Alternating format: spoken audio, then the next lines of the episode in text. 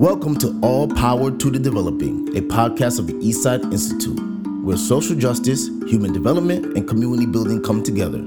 This is where you will meet activists, artists, teachers, scholars, helpers, and healers who are bringing creativity, hope, and possibility to individuals and communities all over the world.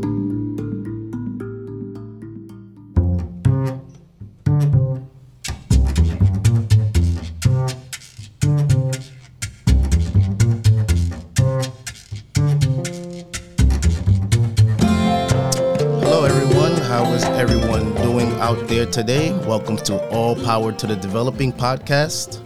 I'm your host, Desiree Wanden, and today I have a very special guest with me. I have Doctor Darryl Heller of South Bend, director of the Civil Rights Heritage Center in South Bend, Indiana. How are you doing with me? I'm, I'm doing well, thank you. It's good to be here, man. Yes, yes. How's the weather out there, man? We're trying to get a little sun out here in New York City. How's that uh-huh. weather out there in Indiana? Well, I'm gonna tell you, it's uh, it's pretty gray here. This is a this is a gray part of the world. So, you know, winter is still not quite decided whether it's gonna go away or not yet. Yeah, I know. Well, we're here with you today. We're very excited to have this conversation with you today. Um, you do a lot of great work over at the Civil Rights Heritage Center, so so happy to speak about that. But let's take it all the way back, because activism is something that's not new to you. Mm. So no, where, did, where where does activism start for you, and, and when do you first get into activism? Um, did it start for you when you were very young? No, you know, it's it's in, I always described it as a windy road. Um, you know, as a kid, the one defining feature of my own childhood is I was a military brat. Mm. Of, of sorts, my dad was in the Air Force, and I went to twelve different schools between first and twelfth grade. So it was a lot of moving, a lot of new schools, um, kind of. And in that process, you know, what's what what I learned in each move is that if I if I wanted to kind of settle in and make new friends, that that would take time. And so I would always find my way to the library the first day of school. And so I became a reader, and books were my friends until I made friends. Um, and that and that was good, you know. But um, nobody. I, I come from a, a family, poor Southern South, South Carolina's home, mm-hmm. um, grandson of, chair, of sharecroppers. You know, my dad joined the military to get away from crushing poverty. Um, and so everybody that I knew in terms of family was poor, and but poverty is poverty, and everybody was living basically on the same level. Um, it wasn't until I got to college, and I kind of the the story of me getting to college is another story by itself, but. I was first generation college kid. Neither of my parents actually finished high school. Um, I got to college, and for whatever reason, I think the background of just having read a lot and been really curious about the world, um, I majored in philosophy of, you know, much to my parents' chagrin. So they, they didn't even know what that was, you know, when I first came home and made the announcement, really excited about what I was learning. Um, But it was, but it was really important for me is to develop as a critical thinker. Um, and philosophy was just this wonderful discipline for me to be able to, like, really engage the world, kind of at least intellectually, and ask you know big questions, ask hard questions, and really grapple with what kinds of answers I could come up with. Yeah. Some somewhere along that way, I discovered Marx, though, and kind of in philosophy as a philosopher. And that helped me make sense of the world in some ways. And let's take it. Let's take it back a little bit. You said that you came from a, a military background. Um, your father was in the military, and um, you know this is at a time in a, in America that was very prejudiced. So how is it having a, a, a father in the military at this time in history, and also moving around a lot in the United States at this time in history for you? Did that have it? Uh, impact on you, and, and what impact did it have on you and how you saw the world, if you could think back to that time? Yeah, yeah, no, this is, this is a good question. And um, for me, because I grew up on military bases a lot, and and my, my dad was just a sergeant, you know, a private and a sergeant. And so it was, it was, it's kind of like growing up in working class neighborhoods, in a working class neighborhood, um, but almost, but always multiracial. Um, like I never, I never lived in an all black environment, and I never really, really even lived in an all-white environment. Like a, a lot of the military was integrated. We lived in these working-class base housing neighborhoods, and so the between that and the moving, you know, I learned to just accept people. And you know, my my my mom in particular, you know, I always say that anything good in me that you like, you can thank my mom for it. Um, she was she was pretty amazing in teaching us to take everybody at face value, until, you know, not to prejudge and to really give everyone the benefit of the doubt.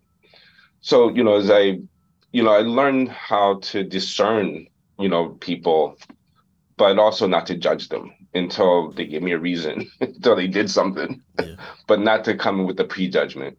Mm. So that so that moving around had two qualities to it, and I think that have been enduring for me. One, which is one, is I can get along pretty well in any environment. Um, I'm pretty comfortable in a wide range of spaces. And it also um, taught me to like really be able to relatively quickly um, suss out where people are coming from. You know, they're going trying to figure out who's going to, what clique or what group of kids I'm going to be friends with or try to insert myself with, you know, to kind of discern who are the bad boys, who are the nerdy ones, who are these, who's this group, what's that group, and then where do I fit in in any one of them? Mm. And that was, that was important. And and moving fast forward, um, when you went to college, you said you studied philosophy, which was something your parents had not expected you to study. And you said that, you know, you learned how to ask big questions. What were some of the questions that that um you had on your mind at that time? What were some of these big questions, small questions, medium-sized questions? What were some of these questions that was going through your mind um, in your college days? Yeah, when I when I started, one of the attractions of philosophy is that I actually wanted to be a writer. Um, as a you know, in my range of reading as a teenager, you know, I discovered the Harlem Renaissance writers, particularly and Black authors, and so I was reading Baldwin, James Baldwin at fourteen, you know, on my own. Um, discovered Nikki Giovanni and, you know, the Black poets. And I loved poetry, still love poetry. Um, and I wanted to write like that. And so deciding to go to college, I, what I really wanted to major in was creative writing.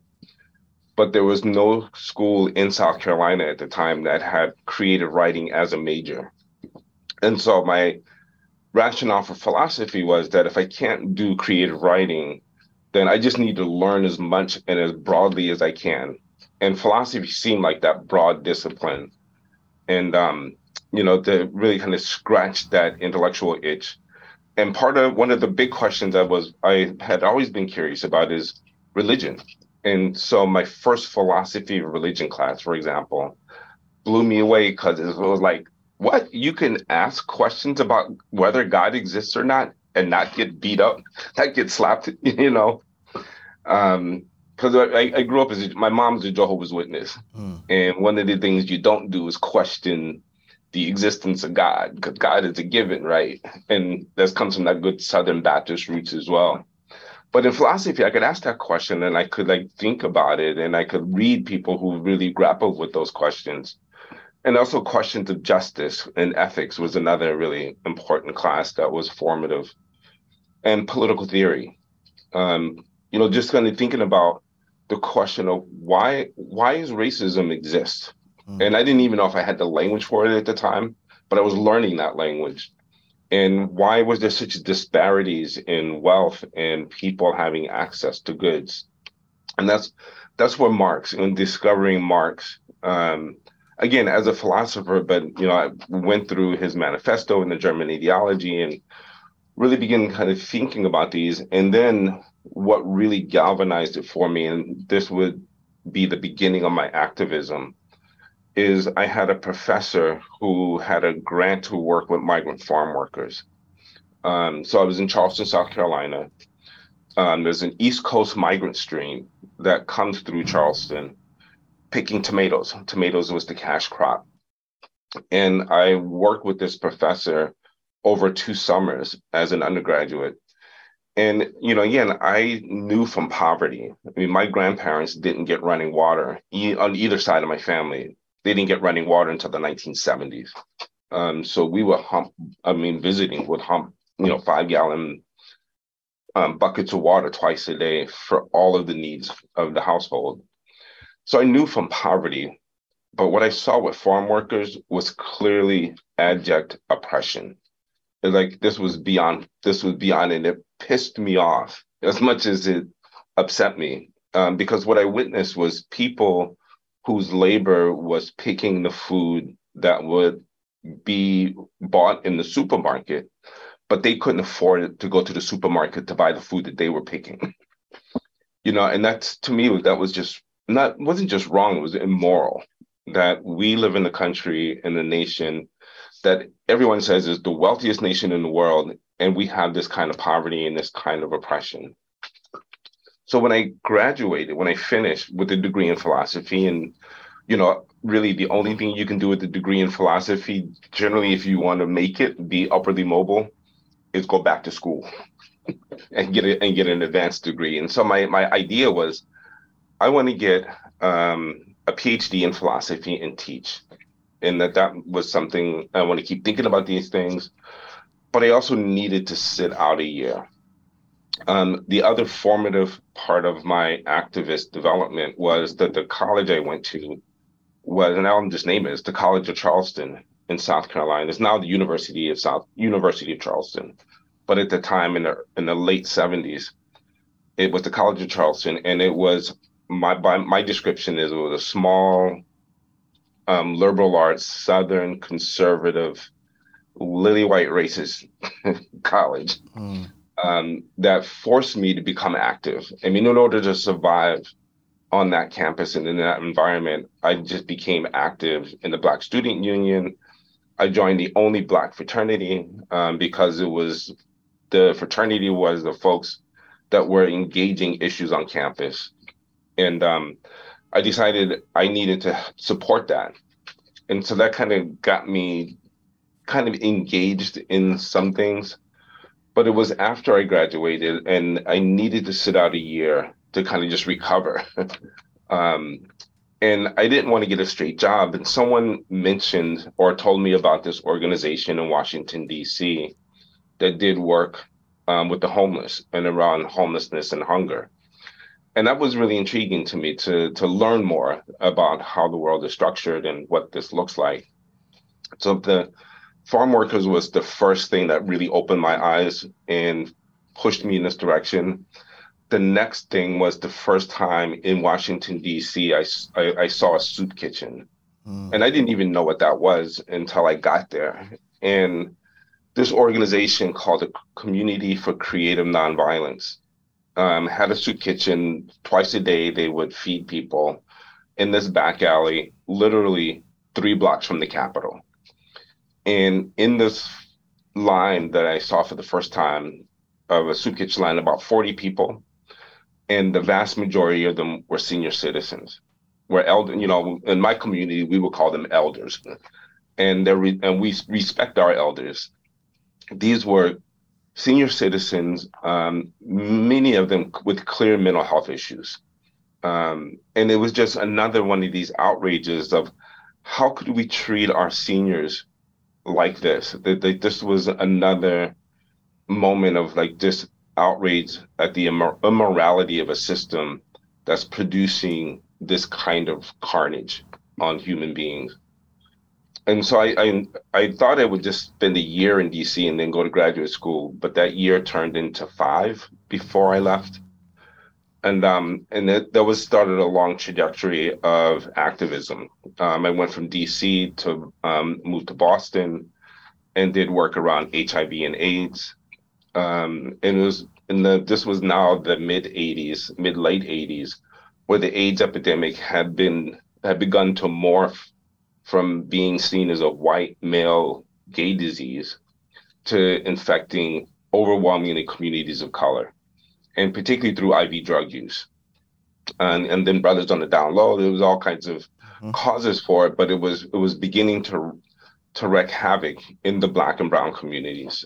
Um, so I I became a, a substance abuse counselor and an H I V, AIDS, pre and post test counselor is what they called them at the time. to really counsel people as they were going through getting their own tests to see if they were positive or not, and supporting folks in that way. And that trajectory led to, um, well, it was kind of in that milieu that I met um, what would be, I guess we called it the tendency at the time, mm-hmm. but I met folks in Boston, organizers in Boston that were doing um, all kinds of really, I thought, amazing work, because I had lo- I had been looking for an organization to work with, to be engaged with, with serious and fundamental structural social change.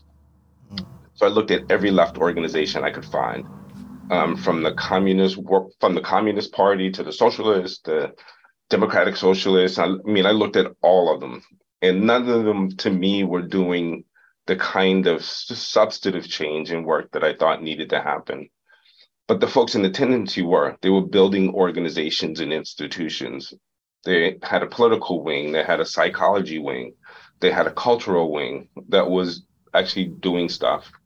So I, I became a part of that tendency for, I don't know, five or six years. Wow. Two questions, um, two questions for you. Yeah. Um. You mentioned that you you you grew up in poverty, um, where your parents, your grandparents, and yourself witnessing poverty, and then being an undergrad and seeing the poverty with the agricultural workers, going mm-hmm. to D C and seeing um, these elders in the soup kitchen. Um, this is just a question for you. What what do you think poverty does to oneself? What what do you feel happens to a person under poverty, and, and, and how it truly affects them? And then my second question for you is, as you are witnessing this and as you're being involved in all of these different uh, forms of activism, how are you building resiliency? Um, I, I find it, I, I'm so remarked when people could sit in saddle and be in these type of conditions or be around these type of things and still continue to, to work in it and still continue to build in it. Mm-hmm. How were you building resiliency for yourself throughout these early years of being involved as an activist, um, encountering racism on your, your, your college campus and things like that? Yeah, you know, the in college, like the racism I experienced and witnessed in college was just, in some ways, in one sense, it was, again, something relatively new to me and, and, and outrageous, you know. Um, and the way I dealt with that was by getting involved, you know, and working with other Black students and and working to try to change the environment for other for new new and incoming Black students. So, for example, when I went to my freshman orientation, I walked around campus all day and never saw another Black person. I mean, actually, I did see the two Black people I saw. One was landscaping and the other was in the dining hall, um, but I didn't see another Black student. I didn't see any Black faculty. I just walked around all day, and because I had been in really mixed environments, I, that didn't bother me as much, but it was noticeable. But I, but as I started my first year and I saw like how faculty and professors were treating Black students and treating me, you know, I was like, I'm not this I'm not the smartest bulb on the tree, but I'm not the dimmest either. And, you know, kind of being related to like I was a dumb shit, or not given what seemed to me the same amount of time and attention that white students were getting. So um, it's clear I started, this is the best example. I started at a class of about sixty Black students as a freshman, and six of us graduated four years later. And so the attrition rate was phenomenal because the college really just wanted Black students for their money. They didn't really care about supporting them once they got there. So being active and involved was an important part of, you know, surviving. And then later, you know, and as as an activist, like out in the world, doing work, you know, both at the soup kitchen, around the communities with H I V and AIDS. Um, one of the things I'm always aware of is that despite being Black and having my own background, that I, I got privilege. Like I got a college degree and I'm there by choice, unlike a lot of the folks that I saw.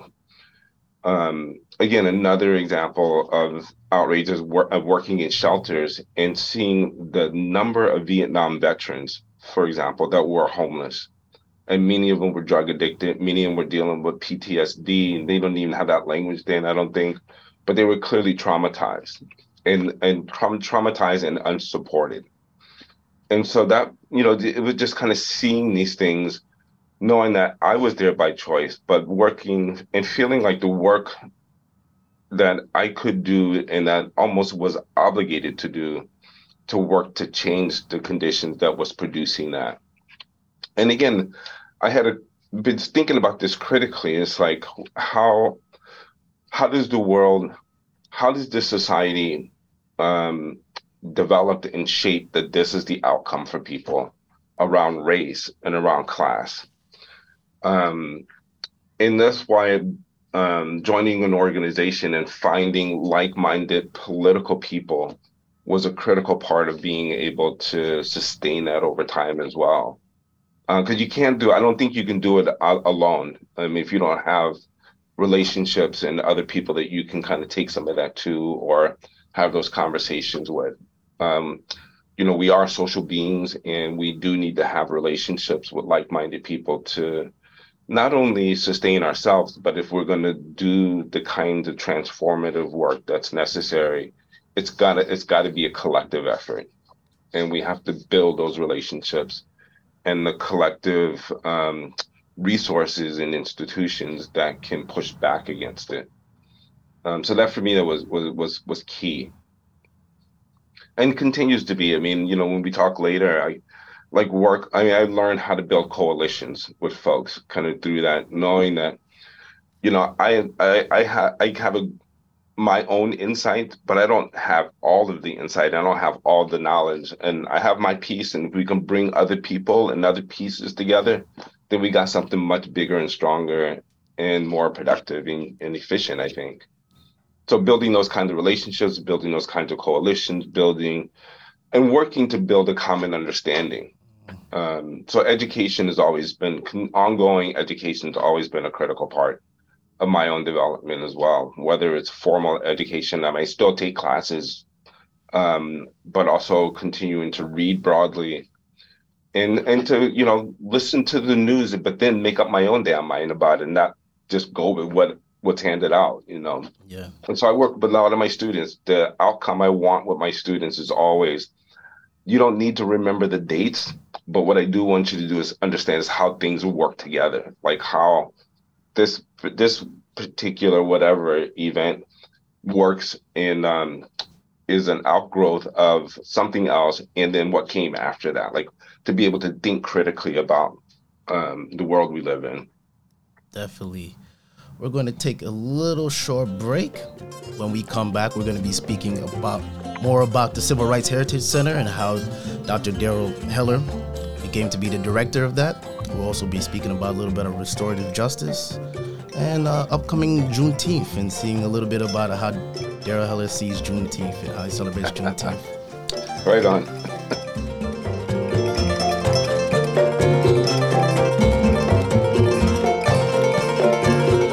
Hi, I'm Melissa Meyer, Associate Director of the East Side Institute. Welcome to All Power to the Developing. I hope you're enjoying today's conversation. In each episode, we introduce you to some amazing performance activists, play revolutionaries, and developmentalists from around the world who talk to us about their creative grassroots efforts to build a better world. If you like what you hear, please follow and share the series. You can find us on Amazon, Spotify, and Podbean. We'd love to hear your comments and ideas. Like everything at the Institute, the growth of All Power to the Developing depends upon the people who create it and benefit from it. We hope you're one of them. Thanks for your support, and now back to our conversation.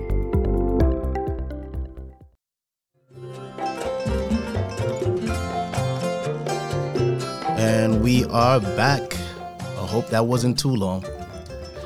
We are back with Doctor Darryl Heller, and we're speaking a lot about the Civil Rights Heritage Center in South Bend, um, which opened in two thousand ten, if I'm not mistaken. That's right. Um, yes. Let's speak a little bit about, so you, you're just going along, um, engaged in different activist, activistic activities. And um, throughout that time also, you, you met the development community, uh, people like Dan Freeman, Lois Holzman, Um, yep. How did it come to you being the director of the Civil Rights Heritage Center in South Bend, Indiana? And also, could you give us a, a, a brief history of this of this center? Because prior to that, it used to be a, a public pool, correct? Correct. Correct. Yeah, so to, just a quick trajectory of how I ended up in South Bend, because that, I didn't see that one coming. Man, I lived in New York for fourteen years, and okay. then um, I lived in Chicago for ten years. And so I'm a big city guy, you yeah. know, I'm, and I think of myself as an East Coast guy as well. So that I'm in a relatively small city in the Midwest still startles me sometimes. Mm. Um, but how I got here was when I was in New York, um, I had a job and I wanted a promotion and I needed to get a master's degree. Um, and I needed to just get M A after my name to be able to apply for, um, to direct a program. And so I, I, I got myself into Columbia University and got a master's in American Studies. And because, because, because I wanted to satisfy that intellectual bent that I, that I, this continues to be part of who I am. And um, I wrote a master's thesis on a labor strike in the nineteenth century in Brooklyn. And the questions I was trying to grapple with is like, why is why are corporations so powerful? And why is labor so weak as an as an organization? Why are labor organizations weak? Why are corporations so powerful? Who thought that corporations should be considered people? Um, and have fourteenth amendment protected rights. That was kind of what I was trying to get at in my master's thesis. And I wrote it, and I, it was a terminal program. I didn't expect to go any further. I had no P H D ambitions, but I was still interested in trying to grapple with this question. And what someone told me was that if you really like that kind of research you're doing, and you know, there's P H D programs will pay you to go to school if you can get in. Like you, if you can get a fellowship, they'll pay you money to actually read the books that you're reading. So I thought, shit, I want to get in that line. And I got accepted at the University of Chicago, which is how I got to the Midwest.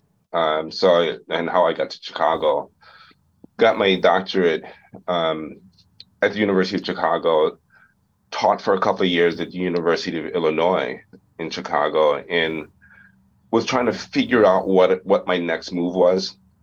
And I really liked being in the academic environment, but I also know know that I need to have a foot in communities. I need to continue as an activist. I think I would be an activist first and an academic second. Um, so I tried to combine the two. And I saw this job ad for the director of a Civil Rights Heritage Center at a university. So I thought, that's like right up my alley. And it was in, it's kind of the ad was director of the I U South Bend Civil Rights Heritage Center at the Ingerman Public Natatorium. I had no idea what a natatorium was, but I looked it up. Yeah. And it turns out that a natatorium is just a fancy name for indoor swimming pool. Um, so I came, applied for the job, got it. And, you know, what's significant about the natatorium or the, the Civil Rights Heritage Center is that it is housed in this former swimming pool that was built in nineteen twenty-two in South Bend, first indoor swimming pool in South Bend. And that at the time, we think it was the largest indoor swimming pool in the state of Indiana, actually in nineteen twenty-two. It also fully excluded African Americans for the first fourteen years. Despite it being a public facility, municipally funded. And so that fight to challenge exclusion and racism here in South Bend was successful after fourteen years to shift it from being a fully excluding African Americans to segregating African Americans. So I don't know, one, one little incremental step, right? Um, and that segregation looked like one day a week, Black people could use this pool. And, you know, the ongoing fight for full inclusion um, was successful again in nineteen fifty. So for twenty-eight years, Blacks were excluded or segregated. Um, it closed in nineteen seventy-eight, this pool did. um, and sat as an abandoned building.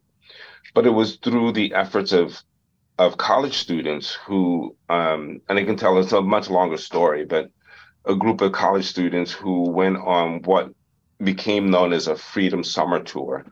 A professor took them to historic civil rights sites in the Deep South. And they visited places like Selma, Alabama, and walked across the Pettus Bridge. They went to Birmingham to the sixteenth Street Baptist Church, where the four little girls were bombed and killed. Um, they went to Memphis and visited the Lorraine Motel. But on the way, they also stopped in Money, Mississippi, in the Delta, and visited the store where Emmett Till allegedly whistled at this white woman and was lynched for it. So this group of students came back to South Bend after this two-week trip, really curious about what the civil rights movement looked like locally. They wanted to know what did, what were folks doing in South Bend in the sixties. And the way they got at that was by doing oral histories of older African Americans who lived through that period. And what they found in those oral histories was Black folks talking about this natatorium. And by by the early two thousands, people had forgotten about it because it had been abandoned since nineteen seventy-eight. But they went and found it. And what this group of students recognized was that this building and the work and the, the, the um, activism that folks had engaged in to integrate it, that it represented one of the few remaining symbols of the local civil rights struggle here in South Bend. And with a lot of pressure from the university and bringing the city in as partners, bringing other community organizations, they decided that the building needed to be preserved, um, that it represented a critical part of this local history. And they converted it and repurposed it into a civil rights center, which is what it is now. Um, and I came in as director in twenty fifteen. Um, and it was kind of fumbling. They didn't quite know how to manage this. So I was the third director in five years when I came. Um, and but I immediately saw, you know, kind of both my experience as an organizer, um, I saw the immediate potential, in part because it was clear that the Black community here in South Bend really cared about this space. Um, I had two job interviews. When I came to interview, I had two interviews. One was on campus because I was hired by the university. So I had to kind of meet with the faculty and the deans and, you know, have that. But I had a second interview at the natatorium in the space that was a community interview. And so the place was packed. People clearly wanted to make sure that the next director knew what the hell they were doing. And so they they grilled me, man. And the, for me, that was really powerful because I saw that this wasn't just a university space, but this was a community space. And that they had deep potential for continuing to work to engage the issues of civil rights and social justice writ large, and not just locally, but connecting those local issues to what's happening regionally, nationally, internationally even. Um, and that's kind of the work that I, and how I think about the role that this center plays here in South Bend, but also connecting it with other centers around the country and, and with other, again, like-minded activists and folks who are working in their local communities. But how do we build networks so that we're not working in isolation, but we're working collectively, we're learning from one another, we're in ongoing conversations and discussions. And so you asked earlier about, or you mentioned reparations are one of the things we're talking about here locally. Mm-hmm. And, you know, it's really kind of connected to the national, what's happening in the, the national discussion around reparations. So, the you know, and, and it works on multiple levels, right? I mean, one is what harms have um, been perpetrated locally by the city, by the real estate companies, by the banks here in South Bend. How can we address that? Also, how can we connect those injustices and those harms with what other people are doing and experiencing in their local communities? And particularly when we're talking about racial justice, um, the legacy of slavery that still continues to um, bear witness on what people's opportunities are about, or, or po- what opportunities are possible. And so, you know, Indiana's, in, you know, like California is kind of grappling with this, and so to some extent, Indiana was not a slave state, so there was technically there was never slavery condoned in Illinois. I mean, Indiana. But Indiana also in the nineteen twenties, when that when this natatorium was built, had one of the largest Ku Klux Klan memberships of any state in the nation as well. So we we've done kind of done some research, and we uh, have found that the county where um, the center is located in nineteen twenties, one in five native-born white men were card-carrying members of the Ku Klux Klan. Wow. That's like fully twenty percent, and we know that that's that's that's card carrying. We know that the sympathizers was even larger, right? Yeah. And so that's the legacy that we're still fighting, in the kinds of housing restrictions and and restrictive covenants that went into where Black people could live, um, the kind of stores you could shop in, um, that was operative down South. You know, was clearly that Jim Crow in the South, but it was also Jim Crow in the North. You know, we know Doctor King found that out when he tried to integrate a neighborhood in Chicago and Lawndale. And, you know, had bricks and watermelons thrown at him, mm-hmm. that the racism we, and the, again, this is something that the students found and, and kind of part of their own development, that we're kind of taught or socialized that Jim Crow and all of that segregation was a Southern phenomenon.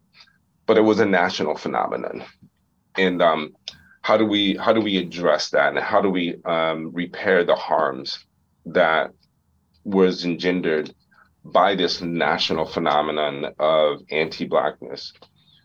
And and I think part of how we do it, in what we're working on here, is building interracial coalitions of folks who are working together um, to both change the structures that produce the harms, while simultaneously continuing to educate people about how they were produced to begin with, so that we don't repeat that.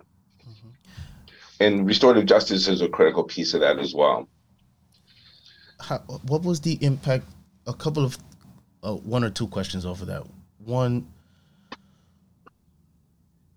what is the, the, the, what was the impact of, of course, the monumental pandemic and, and George Floyd's death, um, and also as a community, how is the community how is the community taking to some of the, the work that's already being put a, put ahead? Um, the the Civil Rights Heritage Center, you just deal with restorative justice.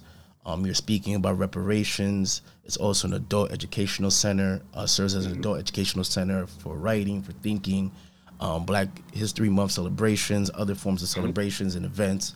How is the how's the community reacting to to um, this? I mean, you took over in two thousand fifteen, so it's not so new, but to me, it's, it feels new. It sounds new. It's, it's, it's it sounds like a lot of exciting activities. How is mm-hmm. the community um, responding to it? You know, it's it's really amazing, and part of why I'm still in South Bend is because they're, they're, what I found when I first came in that first interview, when that center was packed with people who wanted to know who was going to be the director, that there's a really, it's, it's small, but it's a really vibrant and active progressive community here. Um, the you know, the South Bend is an is a, an industrial city. It grew, it kind of came into being as an industrial city. It was It was um, the home of Studebaker cars. Um, so almost any and everything that was manufactured anywhere in the U S was man- there was a there was a factory here at one point in the history of this town. So it had a long labor history, um, and it also has a fairly large African American community. Um, the Black community is roughly thirty percent of the city, and folks are engaged. It's it's a Democratic Party's um, blue bubble in the middle of a very red state. Um, so the work that we're doing at the center has been really recognized. People have wrapped their arms around it. I feel like fully supported, um, both by my university, um, and the way they support me, which is great, is by generally by leaving me alone to do my, without trying to micromanage or dictate. And I know where the lines are, and I periodically I'll step across them and then maybe get spanked a little bit for it, but that's all, that's all good. Yeah. Um, but the community has really um, embraced it. And so the center has become this real vibrant hub of community activism. Um, it's not only a place where we do cultural events and educational events, but it's a meeting space for grassroots organizations um, that are doing work on ranging from, there's a housing um, coalition of folks that are working on affordable housing and addressing some of the housing injustice. There's healthcare, the healthcare disparities that Black people nationally, you know, experience nationally. We have it here. And there's folks who we engaged the, the county health department, which was just taken over by a, a, a grossly right-wing coalition of, of folks. And they're beginning to defund the community health efforts that have been put in place. And so there's a lot of pushback against that. And so the center plays is kind of a pivotal role for folks to um, gather around and to, to wage these local fights for justice. And so that, so I, you know, again, I think that the reception has been incredibly welcome, because I think people have been w- wanting and needing a, just kind of a center or a focus where they have somebody like me who has kind of the experience and um, commitment in the physical space to be able to um, have a platform to host events that are of community interest and concern. Mm-hmm. On, on a personal level for you, how, how does it feel to have gone through this journey that you've described to me, um, you know, as a military child, and then being being introduced to philosophy in your college years and getting introduced in closer to writing, working in D C, working or uh, living in New York, then then pursuing your master's in, in Chicago, and then it leading you all the way to this road of being the director in of this Civil Rights Center in South Bend. The prior history of this center, um, with its racism and its segregation, and now allowing um, Black folks to be involved in, in some of the programs that were there. And now you have a space where people could come speak and people could come share their ideas and, and, and be collective and learn from each other. How does that feel for you personally, um, to be a part of this? And and what does it do to you emotionally, um, mm-hmm. as a as a as a Black man in America? Mm-hmm. No, no, no. Thank you for that question, because it's it's really deep, right?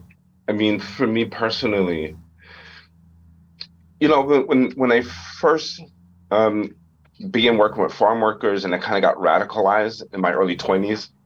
You know, I was like one of these young, impatient revolutionaries, man. I like I wanted revolution today. Mm-hmm. Yep. like this, this, like people are dying, and it's not okay. They're like this, this, this is some serious business, right? And I want revolution today. Yesterday would have been better, but I'll take today. And, you know, as I gotten older and realized that that change is not going to happen in the cataclysmic, you know, storm the barricades kind of way. It's like really kind of how do we, how do I use my time? How do I use my gifts? How do I use my energy to build a world that I want my children to live in, right? And I don't, I, I'm fully aware I'm not going to see that world. It's it, the, the struggle is going to go way beyond my lifetime. And I think about what I do now. I, I do it so that my children's children's grandchildren will have that world. And I'm pretty and fully convinced that unless I do my part now, they won't have that world. The world won't happen without me doing my part now. And even though I don't, I won't see it, they will. And that, that's kind of my faith and my belief. Um, But the fight for justice is just a fight that needs to happen. You know, like I said, like I said, what outrages me the most is that people are dying, and people are dying needlessly because of greed, of racism, of patriarchy. Um, you know, I, I, I teach in the Women and Gender Studies program here uh, at the university, which is which is an interesting place to end up as a Black man, um, teaching women gender studies. But I find it really a comfortable place to be because they can engage all the issues around intersectionality and to really have the fact that, you know, not just a man, but I'm Black, I'm a Black man. And that for women of color in my class who don't who can go through their entire college life and never have anyone address intersectional issues that are particular to women of color. Like, I can offer that support to them and teach them and give them um, more ammunition, so to speak, to build themselves up in their own pride and their own sense of self. Like, I can make, that's one of the contributions I think of making that I find incredibly satisfying. Um, to, you know, it's a, but this is a predominantly white institution. So I really look to, to um, give something to my students of color, uh, my B I P O C folk, are, you know, who, or who I wrap my arms around here. Yeah. And um, yeah, for me, that's satisfying. I, I, I can, I can go for a distance on that energy and that love. Yeah, that sounds that's that's really great to hear, and and um, I'm satisfied for you in a sense when, when I hear you speak of all the work. It must be so satisfying to just bring people together and and and um, give them this space to, to, to have a great collective experience. Um, lastly, with Juneteenth, Juneteenth being kind of signed into being a holiday in two thousand twenty-one. Um, it's something, I mean, uh, as a as a idea, as a holiday, what it represents has been around, but it being an official holiday. And I remember for myself on Juneteenth, it may have been of last year, walking around, you could kind of feel it was brand new because people were kind of figuring out how mm-hmm. to celebrate. Um, you know, the older generation was doing it more in their way, and the younger generation was doing it more right. in their way with music, and different people were doing different things. And it hit me, yeah, this is new. Like, people are going to, we're either going to have to figure out how we're celebrating this, or it will just mm-hmm. continually be this emergent celebration. How, yeah. how, how, how is Juneteenth experience been for yourself personally, and how has it been for the South Bend community? And what are mm-hmm. some of the things maybe in the future you hope to, to bring to Juneteenth? Yeah, no, good, good question. Again, you know, and again, South Bend, Black community here in South Bend has been celebrating Juneteenth for decades, mm, okay. you know, and so it's always been something that been acknowledged here in the in the local community. Um, so I think when I my first year here, I went to a Juneteenth celebration that was organized by the local N double A C P, um, and there's a um, there's an organization statewide, but it has a, a, a South Bend chapter called the Indiana Black Expo. That's kind of been one of the carriers of that, of that legacy and that history, and making sure that it's not forgotten. So that's it's it's it's very present for me. I, I also talk to people about, and not as a cautionary thing, but as something to be to use this as a moment to educate ourselves even more so, because the question Juneteenth is a moment is a moment we can and should celebrate. But I, I also want to push folks to, like, why are we celeb- What what are we celebrating?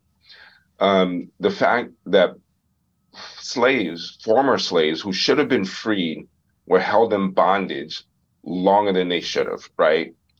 And it's all well and good. And this is something I think about with reparations as well, and I connected to somewhat, that um, reparations for slavery is really important. We have to acknowledge and the accountability to this nation for what it did for almost for two hundred forty-six years of enslaving people of African descent. That's that's that's a heinous atrocity, right? I think that reparations, and I think we need to like use Juneteenth as one of these ways to think about what happened after slavery. Because it's, you know, I think reparations for Jim Crow and the lynching and the exclusion and marginalization and segregation in the ways that Black people were not allowed to advance as quote unquote free people is almost, well, it's it's in a very different way, has its own atrocity attached to it. And so while we celebrate Juneteenth, and I think we need to acknowledge that, we also need to remember the context in which it took place, and then what, and also what happened immediately afterwards. The Black folks in Texas were told that they were free, but they no more than any of the other four million Black folks that were freed, you know, at the end of the Civil War, were given the resources and or protections that they really needed to thrive. And that's what we need to keep fighting for. So we can celebrate Juneteenth, and we also need to know that the struggle continues. Yeah. With with with some of these topics being a little heavy um, for people, what is your advice on how to engage in these type of conversations? You know, conversations of restorative justice, mm-hmm. um, police brutality, race, ethnicity, um, and everything that goes along with it, and then involving different people in different communities. You know, we, we see on social media, we see in a lot of different arenas, it can get very heated and, and, and oftentimes go into an area that isn't so productive. Um, how, how how how do we have these type of conversations? How do we start these conversations? If you have a, uh, if you're a black person, you have a friend who's white. If you're white and uh, you have a friend who's black and something, you're curious about something. If you're mm-hmm. Asian and you have a friend who's who's black, if you're black and you have a friend who's Asian and they've gone through right. their oppression, and you're you're you're talking about slavery and, and, and Jim Crow, but uh, unsympathetic to some of the things they have um, encountered. How do you mm-hmm. how do you have set the environment or the atmosphere or even a personal relationship to have these type of very heavy, sometimes heavy, difficult conversations? Yeah, no, it's, it's really important because I don't think we're going to be able to change it unless we are, we do find ways to, to have these conversations. And I and it, it's really important to, one, to meet people where they are. Um, so I talk to a lot, I do a lot of public talks and speaking here in, in the region and, and to often to largely white audiences. And it's really kind of thinking very carefully and and intentionally about how to say really hard things in ways that people can hear them, you know, in non-judgmental, non-moral ways. It's like, like I, I had a, I did a talk yesterday, for example, and the subject of lynching came up. And I just looked around the room. It's like, none of y'all lynched anybody. You don't need to feel guilty. You personally don't need to feel guilty about lynching, but you need to know about it. And you need to acknowledge it. And we need to like, figure out how we collectively can can address this this this this part of our history, and we're not going to be able to address it by not talking about it. So the, this movement by DeSantis and and folks in Florida banning what can be talked about in the classroom, whether it's gender and sexuality or race, because it makes someone feel uncomfortable. It's like, you know, it quite frankly irritates and pisses me off because nobody gave a shit when black people were, were uncomfortable um, with the lessons and the history that was being taught that left them out, right? And so it's not about making people feel uncomfortable, but the history itself is uncomfortable, but it's also very real. Yeah. And so I think how I engage it with folks is is really thinking about how do we how do we have this conversation in a non-moral way, but um, the charge I put to my friends, my white friends, and people who I encounter in my white audiences is it's on you to learn this history. Like I can tell you some stuff, but if you really care about justice, if you really care about the future of this country, if you even care about your your own children, you need to learn this history. You need to make sure they know it. And we as Black people need to we need to especially understand it and learn it, and not just Black history. I mean, again, part of the conversation I had yesterday was I, I don't forget exactly how it came up, but it was around the Chinese Exclusion Act. I mean, the, the one group that could Black people, um, Taney in the Dred Scott decision said Black people are not citizens. The United States government said that Chinese people cannot be citizens in eighteen eighty-two. Like that's. We we need to know, understand all of this history. Yeah. And we need to, as oppressed people or people who have been oppressed, really be conscious of not replicating that oppression on other folk. Yeah. Um, Reminds me of Pedagogy of the Oppressed. Yeah, book. yes, great, yes. Great book for people to um, check out. Yes, Ferry is, is really, that's a really important one. Yeah. And lastly here, thank you so much, Darryl, for, for taking part in this conversation and being part of of All Power to Developing. When we say the phrase all power to the developing, what does that mean to you? Well, what it, I mean, it, it means everything. I mean, because I, I, I don't think that we can and we can re- realize our full humanity and our full capacity and potential if we're not developing, and the developing in all kinds of ways. Um, but all power to the development, to the developing means that there's power, that power is possible as long as we're developing. But if we stop developing, or if we start moving backwards in that, in that process, then we lose power. So I'm, I'm with you. All power to the developing. I'm, I'm on, I'm, I'm on that train. Definitely. And I hope that all the guests are on the train too, because we're not getting off this train. We're going to keep developing as much as we can. I would right like on. to thank everyone for uh, listening to All Power to Developing. I'd like to thank our guest, Darryl Heller.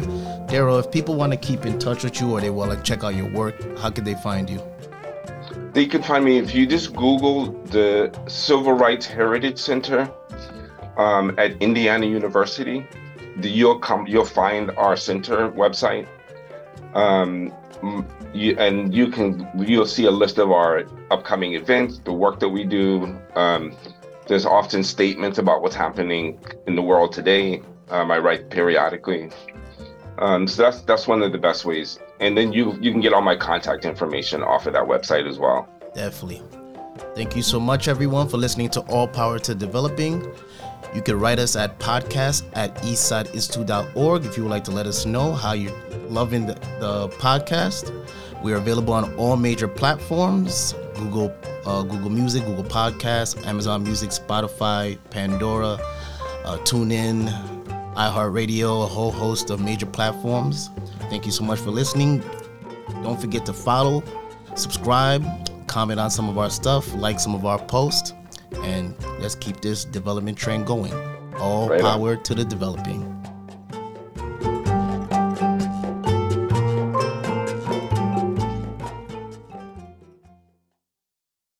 All Power to the Developing was made possible in part by Growing Social Therapeutics, the Baylor Wolf Fund.